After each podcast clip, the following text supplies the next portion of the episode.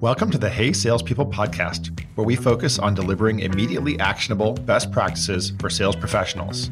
I'm your host, Jeremy Donovan from SalesLoft. Hey, salespeople, it is my great pleasure to welcome Meka Asonye to the show. Welcome, Meka. Thanks, Jeremy. So happy to be here. Meka is the VP of Sales and Services over at Mixpanel, where he serves a team of over 100 people. If you have not heard of Mixpanel, they help companies build powerful self serve analytics to help customers convert, engage, and retain more of their own customers. So, Meka, we always like to start out with a, a little factoid to get to know you, something interesting. Certainly, I, I, see in your LinkedIn profile some interesting things in your past, but I'm curious what you want to share with us today. I'm actually pretty fluent in Pig Latin, and that sounds weird, but I can actually speak Pig Latin as fast as I can speak English. There's kind of a strange story behind this. So, uh, my parents were first generation immigrants, Nigerian to, to the United States. They came here in um, 1982. So, they speak Igbo, uh, their tribal ethnic language. And as kids, me and my brother and my sister did not. So, anytime they wanted to hide something from us, they would speak in Igbo because they knew we couldn't understand it. So, one day we hatched up a scheme and a plot to figure out like how can we get back at them. We were too young to, to speak Spanish or German or other languages, so we grabbed our encyclopedias off the wall and taught ourselves uh, how to speak Pig Latin. So there were epic wars in the Asonye household for weeks at a time where my parents would speak only in Igbo and we'd speak only in Pig Latin. For a blast from the past, can you give us one sentence in Pig Latin? Uh, yeah, Ixme Anope Israel Espe Olution um, and I just said Mixpanel is the best product analytics solutions out there. I, I, love it. I love it. I, I did not learn Pig Latin, but instead my brother and I learned this language called Idig language, where you put Idigs just like Pig Latin. So you would say Pidagan, the gan to the goal, Idigiz, the the g with the guest. And then that just said Mixpanel is the best. Idig is way less efficient than Pig Latin. that's, that's, pretty good. And I, I, actually remember, so my sister and I, uh, interned at in an investment bank Merrill Lynch. Well, she was a full time and I was an intern, and we uh, we took it to the next level, and we would do Spanish Pig Latin to make sure that folks really couldn't understand what we're talking about. Yeah, I guess if you go to the Vatican, you can do Latin Pig Latin. That would be super, super meta. That would be next level. well, today we're going to talk about a broad range of topics, and you know, usually I allow the guests to pick the topic to start at. I'm selfishly going to pick one today because, Meka, I looked in your background and saw that you were uh, at uh, Bain and Company, and I worked for about a decade for former McKinsey consultants, and I'm kind of fascinated by the critical thinking skills and frameworks that you learn when you are a consultant and or in a hedge fund, right? So I'm curious, what are some of the frameworks that you learned when you were at Bain that you think are highly transferable to the world of sales and services? The biggest skills I took away is just the ability to be comfortable with ambiguity. Um, and this this uh, plays itself out in life. This plays itself out in sales. But you show up on a sales call and you have no idea what your customer's business might do. And obviously, you spent some time. You know, if you're any salesperson worth their salt, you spent time researching their business, researching the person, researching the problems. But this whole habit of showing up somewhere and um, having to get really smart really quickly, I think, is really helpful for salespeople. Um, especially when you think about early stage sales where you may not have yet focused on a geo or focused on a vertical. You've got to be a jack of all trades who can, you know, in one second talk to a gaming company about why you want to use a product like Mixpanel, but then the next go talk to an e-commerce company or B2B SaaS company. And what I've always found with really successful salespeople is they're able to translate their products sort of into business success. And I think in order to do that effectively, you've got to understand sort of how the CEO or the co-founder of the business might be thinking. Um, so it's something that I just try to talk to with all the reps is really understanding before you even start to talk about Mixpanel. Make sure you understand your customer, make sure you understand their key priorities, make sure you understand how their business works. And then you can really tailor the pitch or the demo to that specific user, that specific company, and how they, they're going to best be able to leverage our product. Wow, there's, there's actually a lot to unpack in there. One of them was, you know, what is this a concept of sort of above the line and below the line selling, where the above the line concept, right, is those strategic things that the C level folks will care about. And the below the line, by the way, is people who actually user buyers and technical buyers who might actually still care about speeds and feeds and features. So I, I don't, I, you know, a lot of people position them as an or, but it really is an and. You need to tailor that to the customer.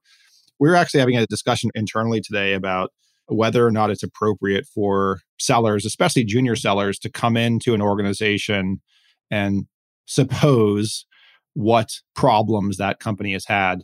When you work with your own team, and especially the younger sellers, how, how do you recommend that they engage some of those senior people? Yeah. I mean, I always think it's best when you'll you'll probably hear me say this again, but teaching with every touch. Um, as salespeople, I think we have to really value our customers and our clients' time, whether it's five minutes or, or whether it's you know 30 minutes or an hour. And I always say that that person, what I want Mixpanel go to market to be is regardless of if they decide to use our product, they learned something. They got value from the conversation. And I, I, I truly believe that as you think about this above the line, below the line, you want to be able to do that for feeds and speeds. You also want to be able to do that for business impact. So, you know, the job of a seller is to be able to relate to the end user, the product manager, but it's also to be able to relate and explain to the CEO why this solution makes sense. And if you really look at your pipeline, I think if you don't have a below below the line and an above the line decision maker, especially in you know mid market and enterprise, you're just not going to get a deal done. Gone are the days where one person is going to push forward a six figure contract. You've got to make sure that all of the sort of groundswell of users are happy. Uh, you know something else that you sort of you know hinted on there about the uh, teach with every touch. We are now moving, I guess, semi rapidly from what I would refer to as like traditional or old school prospecting, which was basically, you know, hey, Meka, we're SalesLoft, take a meeting with me, to, hey, Meka, I read something about you on LinkedIn, go Cleveland Indians or something like that, or SalesLoft, take a meeting with me, right? Which is, I mean, it's a little better. Not going to say it's not better, but it's not great to like, hey, Meka, here is something that you don't know about your business, or here's something that you don't know about your role. When you're ready, let's talk, right? I think it's a very different approach. How do you guys go about truly adding value in every touch? What are some examples of the way that you do that? Yeah, I think one of the examples is um, so there are people who have dealt with just about every media business. And I think what comes with that is some sort of pattern recognition, which is nice. So you can actually offer advice to a product manager and say, hey, you know, do you want to learn about how your eight competitors, and obviously we would never, you know, share anything confidential, but here's a conversation that I've had with eight other people in media. Here's the problems that they're facing and how they've used Mixpanel to solve problems. Do any of these challenges resonate with you? Are you also struggling with this? So I love for us to say, hey, I may not be an expert in your business, but I've probably talked to 15 or 20 people who look very similar to you. And I've learned things in that process and trying to have salespeople bring that to the conversation. So again, when you're teaching with every touch, you're learning and understanding their business, but you're also saying, I've heard this before. I've had this conversation before. I've solved some of these problems. Here's how I've heard them talk about it. And I think there is a ton of value in being the salesperson who can talk one to one with someone about their business and it's clear that they actually understand it and they're not just trying to guess. I'm with you on that for the mid, like that very specific example in mid funnel or late funnel. In the early funnel, I don't know if I completely agree simply because I, I worry, right, in talking to our own reps, like I worry that they're going to send bottom of funnel content at the beginning. So to me, a piece of bottom of funnel content might be a case study or an ROI calculator or whatever. Like it's it's something that feels super self-serving. Where what I want them to send at the top of the funnel is something that, you know, again, allows them to learn something they don't know about their role or their business that has nothing to do with SalesLoft or gives them a, a cool tool, right? So uh, you know, we built a bunch of I mean, they're almost product led growth. They're almost PLG, but not exactly little micro apps we refer to them as. So things like Find Business Email is like a website, uh, or Subject Line Grader, or Cadence Builder, right? Like we built these things so that our salespeople can go out and just say, like, you know, hey Meka, here's a subject line grader for your team, no obligation, have fun, you know, blah blah blah, right? Yeah, I love that. I mean, I think you guys do a great job of this. I think Gong and Outreach do a great job of this of sharing insights you know, they're, they're obviously doing, there's a purpose why they share this, but I find so many of those emails really helpful. Like I think one of the more recent ones I saw was about the success of sellers when they have video on versus video off. It's like, yeah, of course I'm going to open that email, see what the number is. I forwarded it to my team. We're talking about it in our, you know, my directs, my, my staff meeting. And that right there, like that person earned uh, at least a response to their email, even if it's a hey, we're set, not right now. That's so much better than the person who just calls you on the phone, asks you if now is a good time. You know now's not a good time. It's the middle of the workday. We've got closing quarter coming. Um, but they just, you know, start spewing into, I'm XYZ rep from this company that you've never heard of before. Let me talk. Do you have 15 or 30 minutes? And that's an immediate no. Whereas, again, when you start with value, all of a sudden I'm like, you just add value. How, one, I think as humans, we want to give back to people who provided value. But then two, you also say, what other value does this person have? Should I have this conversation? Maybe they're going to drop three or four more nuggets of wisdom that will, will help me in my day job. So I agree with you in thinking about where you are in the funnel and, and tailoring the content as such. It's a hard thing for salespeople to do, right? Uh, is to find those assets. They're not bottom of funnel, but are that are top of funnel, and and you know still be able to to use them. You know, we've been talking about how you engage different people with with value. Whenever I read stuff on create personal value, it always rubs me the wrong way. If someone tries to sell me on my own personal value, it makes me feel selfish. You know what I mean? Like it makes me, it's like putting me in a position to make a decision that might be in my interest, but not in the company's interest. Yeah. Do you feel the same way about the personal and professional value, or do you have? I, I and I think I'm I may be way off just out in left field on this one. No, I don't. I don't think you're off in left field at all. I mean, the number of times my team has heard me say, you know, customer first, Mixpanel second, and we're no longer nowhere in that hierarchy. Um, the people who are going to be successful at this company are the people who think about our customers and then the people who think about our company. But there's not, and I know sales gets a rap of, you know, it's a bunch of individualistic ICs who are out for themselves, but that is not the culture that I feel like I've been a part of in, in different organizations that I've I've really loved and what I've been trying to build here at Mixpanel. It's it's the culture where you look out for your customers and you look out for the people to your left and to your right. And for people who are willing to step over somebody else to get there, the how you do things matter. Like there is a Mixpanel sales way. And if you violate that, like you're not going to have a seat here for very long. Um, and, I, and I also just think that, you know, that's got to be a life model. Like when I'm thinking about people you're hiring, like I really want people who um, are always thinking about the greater good. Like you want the person who's going to you know, the analogy I always say is for me, I want a sales team where everyone on that sales team wants to be the relay leg of a four by 100. So they all they care about is winning the gold medal of their team, but then they also really care about pulling their own weight. They want to be the fastest person on the team. They want to help their other team members get faster, at run with better technique. But at the end of the day, what matters is does the team finish number one on that podium or not? And it's not okay. What did I run my split in? Yeah, COVID is still raging as we record this. So I'm I'm curious when you think about assessing that greater good mentality during the hiring process and you're presumably remote hiring, h- how do you test for that? Yeah.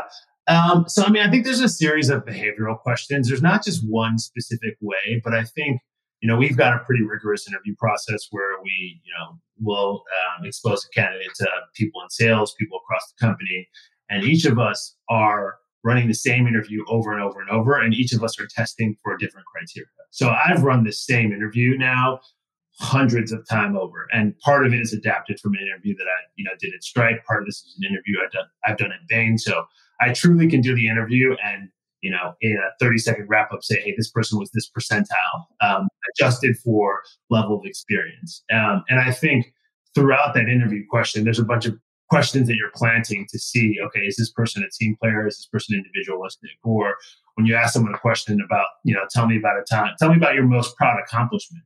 Does this person just talk about the one time that they single-handedly built the empire state building or do they acknowledge sort of like you know the supply chain that got them there and the other people on the project? And i think there's a series of five six seven of these questions where you just you get little insights into how the person runs and you try to piece that all together to, to really see it. And you know, like anyone, we've we've all been wrong before, where someone comes off as one thing and then is completely something else. But um, I think it's possible to test for in an interview process, and then um, references. Like when you're doing references, there are certain questions that I think are really important to ask. Like folks who've had a ton of experience with people tend to give um, yeah, give you an idea of what what you might expect. I love the question around what what's the accomplishment you're most proud of, and I also listened during the answer to those questions around the use of I and we language. I know for candidates, it's a real struggle, which is if they say we, we, we all the time, then they're worried the interviewer will think they didn't do anything. right? You have to find a balance. It's like not all of one and not all of, an, of the other. Totally. But even if someone says we, we, we, I'll just follow up with what was what was your specific role in that? And to me, that's not a terrible follow up question if someone is deferential to the team or, or the folks who help them get there versus if you ask somebody who just said I, I, I, and who else you know had to help you get there or what other teams were a process, and they're like, no, no one, just me. Like I think that says a lot about that person. I found a lot when I uh, asked that same follow up question on the III side that it turns out that the person may not have done as much as they were, you know, claiming to do, and that that's a that's a big red flag for me. Yeah, I appreciate that you're using the same interview over and over and over again. There's, there's a lot of research that says that you know structured interviews, as as that would be de- defined, are effective, whereas unstructured interviews, where you just sort of show up and have a chat, are are not effective. I'm curious what you found are some of the key criteria for success in hiring either at Stripe or Mixpanel? Yeah. Uh, I mean, hustle, you'll hear this a bunch right now, but like grit and hustle, sales is a, um, you, you hear no a lot. And I think you need somebody who just that grinder mentality, that person who's going to make that last call, send that last email, go above and beyond for the customer. I think that's just something you have to have. Um, a growth mindset is another thing. The way we sell, what we're selling, the competitive environment, like these things shift on a week by week, quarter by quarter, year by year basis. And if you've got somebody who doesn't have the ability to adapt in their surroundings and learn and grow, I think you're just, you know, that, that's a tough situation to put people in.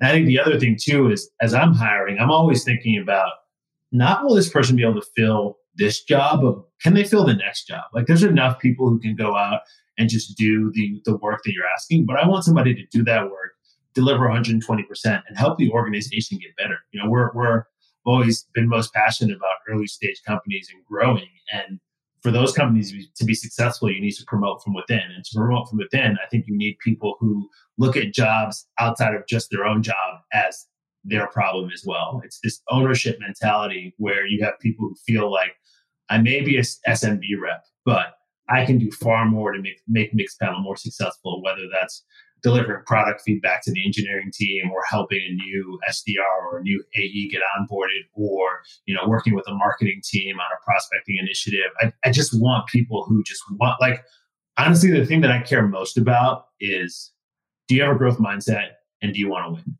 Uh, those are the things that I really care about. If you surround me with people who want to get better and who just really want to win, who have an intense bar for sort of like what they expect from themselves and what they expect from those their colleagues i think that is such a special environment to be a part of.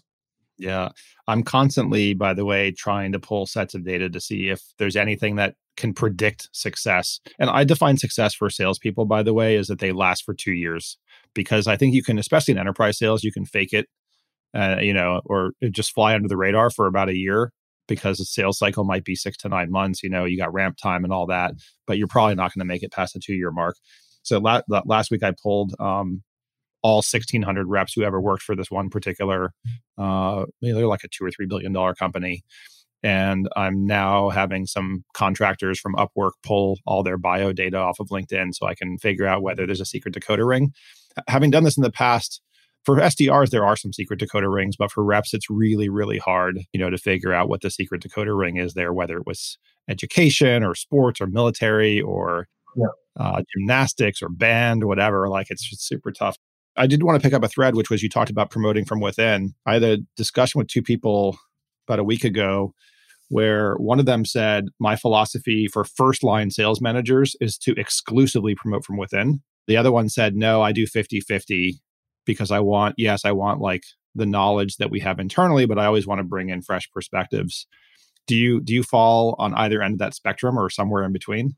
Yeah, I mean, I would say I fall closer to the promote exclusively from within. Um, and, and I'd say a couple of things. I think one, uh, you always we talk about building comp plans for our overperformers. So one, I think there are overperformers on the IC side who really think about the management track. And I think it can be such a demoralizing message to have people who've been absolutely crushing their quota for you know quarters in a row, who've been helping you know me do do run different initiatives on the team, who've been helping new salespeople get ramped, and to just say, oh, we're going to go get this person who, yeah, we've met them ten times through an interview process, but we haven't actually seen them work. So I think there's this internal messaging is point one for promote from within. I think two, like everyone knows, even the best companies, like you have a bunch of misses and misses on a management side. Like people say you leave a job because you're boss. so if you bring in a new manager and they're a dud, there's a chance that you know you're losing a bunch of really tenured and quality quality reps.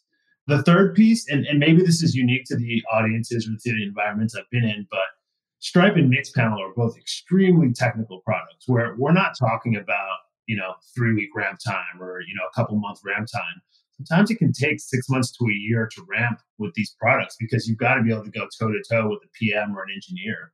And I think when you're hiring externally, it just that that ramp time takes a while. Whereas if you're taking somebody who knows the product, knows where the bathroom is, has has all the um, context that is necessary, I think it can be really helpful.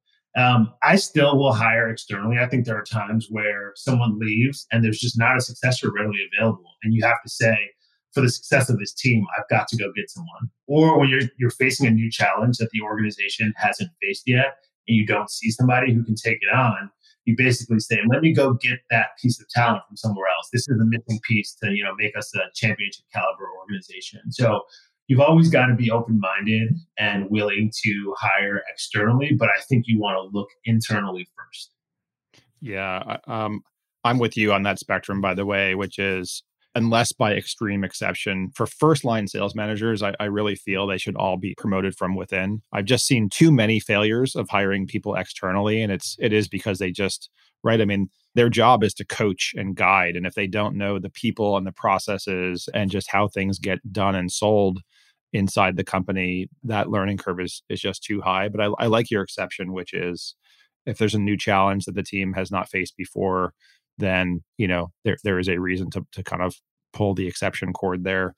In contrast, though, I do think hiring middle managers and CROs, VPs of sales, like there, uh, I think it's actually you know great to bring in the perspective. They don't need the in, as in depth technical knowledge. What they do need is like sales process, coaching, deal knowledge, relationships, you know, mentorship, all that. Right. So it's a different skill set. Yeah, I mean, I, I agree on that. I'll push back a tiny bit. I still believe the best VPs of sales and CROs are better when they truly understand what their reps are doing. I've seen places where you hire a CRO and they just say, hey, we're just going to go and put this playbook that I use somewhere else on, and they don't adjust for the unique circumstances that are in the business. And, you know, I think sales is changing. I think products are changing. I think our users are changing. And if you get somebody who, again, we talked about this with reps, isn't adaptable, doesn't have a growth mindset, a person's going to set themselves up for failure. So, um, but generally, I think you're right. It can be hard to find a you know replacement VP of sales CRO from just inside the house. You know, we have a few minutes left, so just on one last topic, and it ties to how you you talked about sales is changing. This idea about like user driven product led growth versus targeting top down you know do you have specific advice for your reps on whether to start top down or bottom up when they're engaging new prospects? Yeah, I mean, I think one, it, it depends on the organization. I've got like two archetypes in mind. There's, you know, the organization that is a top down organization where nothing gets done unless it's sort of like sent out from the office of the CTO. And those tend to be, I think, more legacy incumbent enterprise type businesses. And then I think there are a bunch of businesses where the users are truly empowered to buy what they need to get things done. And, you know, you can put customers in buckets, but you know, customers sometimes defy what norms you might expect. So for me, it's all about just understanding what type of organization that customers are part of and figuring out do I need to take a bottoms up or top down? And honestly, if you can do both, that's probably the recipe for success. If you've got user champions saying, I cannot imagine life without Mixpanel, and then you've got a CTO who says, Hey, we've got to implement a self-serve product analytics solution those are the opportunities that convert at 80, 90%, where you've got, you know, of the above the line and the below the line stakeholders all championing your product and your solution. I love contextual subtlety, right? And this is another contextual subtlety is to actually understand how your customer buys, right? Don't don't assume that you know how they buy. And yes, there are some heuristics, right? That says if it's an old line company, they probably are more top down. If it's a, a you know new age web SaaS company, they probably buy more you know more bottoms up. And I think that's a good way to start. And it, it ties the management consulting thing, which is like question all of your assumptions yep. and validate all of your assumptions. Don't don't don't suppose that they are true. Go seek disconfirming information. And I think that's a that's a good example. Uh, I worked for a company for 16 years and they were very much top down you know even two levels below the ceo we once talked about like getting together an innovation team and we all decided no because this organization if the ceo didn't if it didn't come from the ceo it didn't exist so so we just did not bother with that saved ourselves time that's funny I, I, I can see why you're probably at another organization now what i learned there was operational excellence and to an extent strategic discipline you know it wasn't the most innovative place on the planet but you know darn it if they did not polish things operationally to be super smooth running engine.